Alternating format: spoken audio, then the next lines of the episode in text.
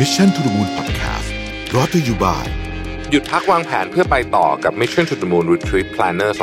2023 สั่งซื้อได้แล้ววันนี้ที่ Line Official at Mission to the Moon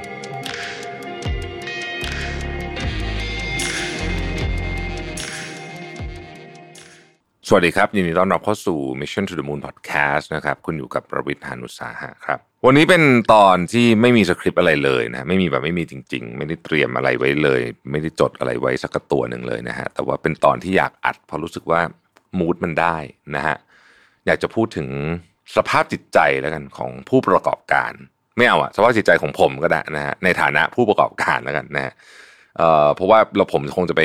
เหมารวมสภาพจิตใจของคนอื่นไม่ได้เอาเป็นว่า จากมุมมองของผมวันนี้จะพูดแบบมุมมองตัวเองล้วนๆนะฮะไม่ได้เอามุมมองคนอื่นเข้ามาเลย ซึ่งมันก็จะเป็นอะไรที่แบบ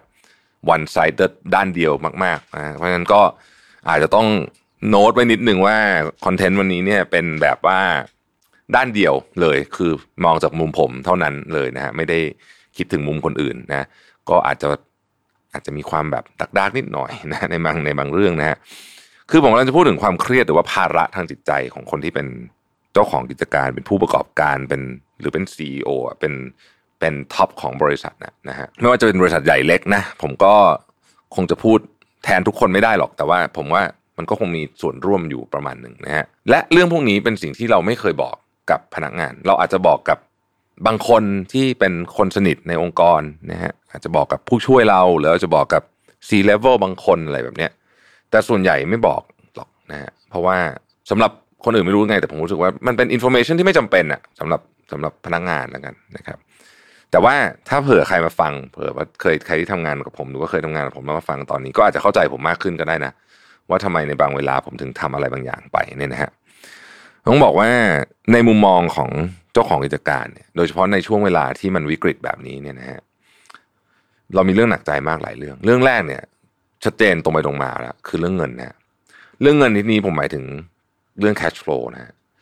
ซึ่งถ้าคนที่ไม่ได้เป็นเจ้าของกิจการเนี่ย จะไม่เคยหมุนเงินแบบระดับองค์กรต้องใช้คำนี้แล้วกันนะคือหมุนเงินส่วนตัวเนี่ยทุกคนคงหมุนอยู่แล้วแต่ว่าหมุนเงินระดับองค์กรเนี่ยมันเป็นอีกรูปแบบหนึ่งนะฮะคือมันจะเป็นคนละเรื่องเลยนะหนึ่งคือสเกลมันใหญ่กว่าเยอะนะครับมีคนที่เกี่ยวข้องเยอะมากๆ มันจะมีเหตุการณ์ไม่คาดฝันเยอะเช่นบางทีอยู่ดีๆลูกค้าคุณที่ก็เป็นลูกค้าที่ดีมาตลอด เขาไม่จ่ายเงินคุณเฉยๆเพราะเขาไม่มีเงินจ่ายอย่างเงี้ยนะฮะต้องเจรจาแบบเนี้ย เราจะไม่ค่อยเจอแบบนี้กับการเงินส่วนบุคคลใช่ไหมเพราะการเงินส่วนบุคคลมันชัดเจนอะเราเราได้เงินมาเป็นเงินเดือนเสร็จปุ๊บอ่า บริษัทก็ปกติก็ไม่มีบริษัทไหนที่จ่ายเงินเดือนช้าอยู่แล้วเนี่ยนะฮะก็จ่ายเงินเดือนตรงเวลา แล้วก็เราก็มีภาระของเราที่ต้องจ่ายบินอะไรก็ต่อรองอะไรใครไม่ได้ทั้งนั้นน่ะบินบัตรเครดิตคุณก็มีทางเลือกคุณจะผ่อนหรือคุณจะจ่ายหมดนะค่าน้ำค่าไฟ ค่าอะไรมันก็ fix อยู่ละ มันต้องจ่ายอะคุณไม่จ่ายไม่ได้ไม่จ่ายเขาตัดไฟคุณอะไรแบบเนี้ย แต่ว่ากับองค์กรมันไม่เป็นอย่างนั้นนะฮะมันจะมีแบบของไม่คาดฝันเข้ามาเยอะ ช่วงวิกฤตแบบนี้เนี่ยทุกคนก็ตึงใช่ไหมตึงมือเนี่ยเราก็จะเจอเรื่องของการจัดการเงินสดที่ยากลำบากพอสมควรทีเดียวแน่นอนครับ คนที่เป็นเจ้าของกิจการเนี่ยนะฮะสิ่งที่ไม่อยากทำที่สุดคือไม่อยากจ่ายเงินใครช้าเลยนะครับลูกน้องจ่ายเงินช้าไม่ได้เพราะทุกคนมีภาระเราไม่อยากจ่ายเงินซัพพลายเออร์ช้าเพราะเรารู้เขามีภาระเหมือนกัน แล้วมันก็เป็นชื่อเสียงของเราด้วย ดังนั้นการบริหารเงินใน ในในองค์กรเนี่ยนะใครที่ไม่ได้นั่งดูจริง ๆ เรื่องนี้เนี่ย ผมคิดว่าไม่มีวันเข้าใจนะไม่ได้หมายความว่ามันเป็นเรื่องที่ไม่ดีหรืออะไร แต่ว่าผมคิดว่าไม่มีวันเข้าใจแรงกดดันของการที่จะต้องหาเงินมา เพื่อจ่ายเงินคนให้ทันให้ได้นะฮะถามว่ามันคือหน้าที่ของเจ้าของธุรกิจอยู่แล้วไม่ใช่หรือว่าคำตอบคือใช่ครับ ถูกต้องเป็นหน้าที่แต่แค่เล่าให้ฟังเฉยๆว่านี่แหละมันก็มันก็เป็นความเหนื่อย ข้อที่สองครับ สิ่งที่เหนื่อยที่สุดคือลูกน้องทะเลาะกันนะฮะ แล้วเราก็ไม่รู้จะจัดการยังไงดี เพราะว่าเราจะบอกให้ทุกคนดีๆ กัน มันก็ไม่ใช่วิธีถูกไหมเราก็จะต้องค่อยๆออกแบบองค์กร เปลี่ยนแปลงให้มันเป็นในทิศทางที่ดีขึ้น แต่ส่วนใหญ่เวลาเราพยายามจะเปลี่ยนแปลงเรื่องนี้เวลามันมีจุดที่เป็นคล้ายๆ กับปัญหาใหญ่ ๆ ในองค์กรเนี่ยนะฮะการเปลี่ยนแปลงมักจะไม่ค่อยทันใจคนสักเท่าไหร่ นี่ผมพูดตรงๆ คือเรารู้ว่ามันจะต้องเปลี่ยน แล้วมันก็มีแผนจะเปลี่ยนนะฮะแต่ว่าสปีดของมันเนี่ยมักจะไม่ทันใจเพราะการเปลี่ยนแปลงเรื่องโครงสร้างของคนเนี่ย มันไม่ใช่เรื่องที่จะทำได้ง่ายๆนะครับ แล้วแม้กระทั่งเปลี่ยนคนไปแล้วเนี่ย มันก็จะยังมีวัฒนธรรมหรือบางอย่างที่มันยังคงลิงเกอร์อยู่ในองค์กร ซึ่งการเปลี่ยนแปลงเรื่องพวกนี้ไม่ใช่เรื่องง่าย และเจ้าของกิจการเองคนส่วนใหญ่เองเนี่ย ก็ไม่ได้ไม่ได้มีองค์ความรู้แบบที่ถูกสอนมาจริง ๆ จังๆด้วยซ้ำส่วนใหญ่จะเป็นการลองผิดลองถูก อาจจะอ่านหนังสือมาอาจจะฟังจากรุ่นพี่มา แล้วก็มาลองผิดลองถูกเอง ผมเองอย่างเงี้ยผมก็ยอมรับเลยว่า เรื่องการบริหารคนมันเป็นงานหลักของผม แต่ผมเองก็ทำได้ไม่ดี ไม่ดีเลยนะฮะแล้วก็ยังต้องศึกษาอีกเยอะ แล้วก็รู้สึกว่าทำไมมันช้าจังทำไมมันถึงไม่เร็วอย่างที่เรารู้สึก ขนาดเราที่เป็นคนทำเนี่ย เรายังรู้สึกว่ามันช้า คนอื่นที่เขาได้รับผลกระทบจากโครงสร้างองค์กรที่มันไม่ค่อยดีเนี่ย เขาก็คงจะเหนื่อยแหละ ก็เข้าใจได้นะครับ แต่ว่าก็อยากให้รู้ว่า ปัญหาบางอย่างเนี่ย มันไม่ถูกแก้ไขได้ในวันเดียวจริงแม้เราอยากจะให้มันแก้ไขในวันเดียว เพื่อให้ทีมงานเราสบายใจนะครับ แต่ว่าเวลาลูกน้องทะเลาะกันเนี่ย หัวหน้าก็เครียดมาก อันนี้บอกตรงๆนะฮะอันที่สามคือ ผมคิดว่าการเปลี่ยนแปลงที่สูงแบบนี้เนี่ย มันทำให้ความไม่แน่นอน เยอะความไม่แน่นอนเยอะ สิ่งที่บางทีเกิดขึ้นตามมาคือต้นทุนมันสูงขึ้น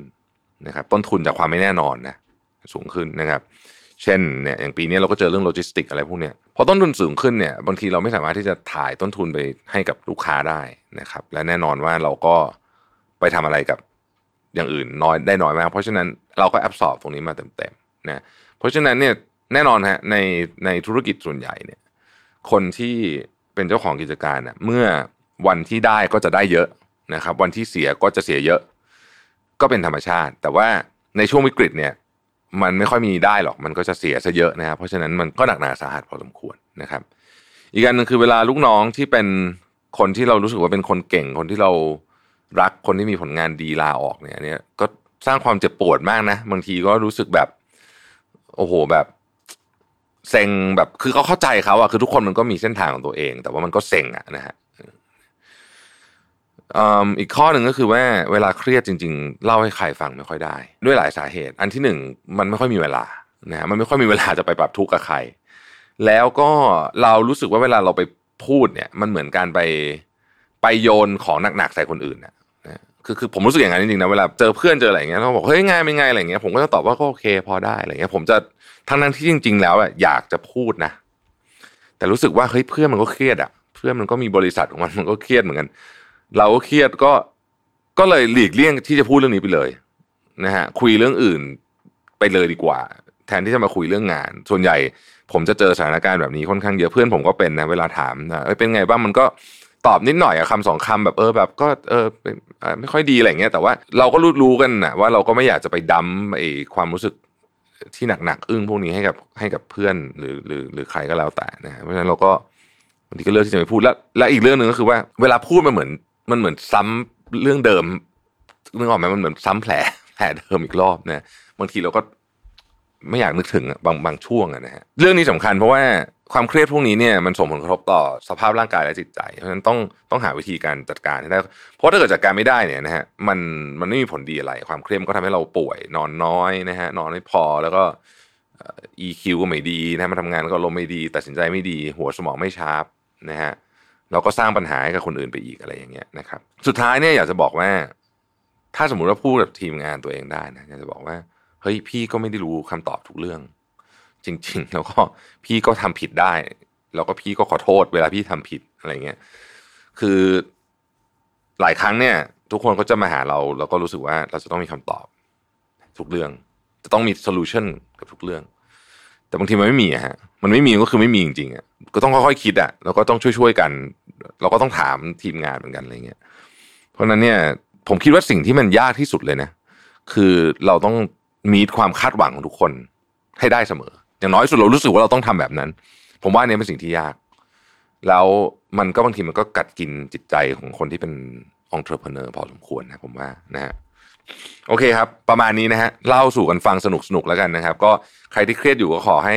ไม่เครียดมากจนเกินไปนะฮะทุกอย่างก็ชั่วคราวทั้งนั้นแหละจะว่าไปนะฮะขอบคุณที่ติดตาม Mission to the Moon นะฮะเราพบกันใหม่พรุ่งนี้ สวัสดีครับ Mission to the Moon Podcast Presented by หยุดพักวางแผนเพื่อไปต่อกับ Mission to the Moon Retreat Planner 2023 สั่งซื้อได้แล้ววันนี้ที่ Line Official at Mission to the Moon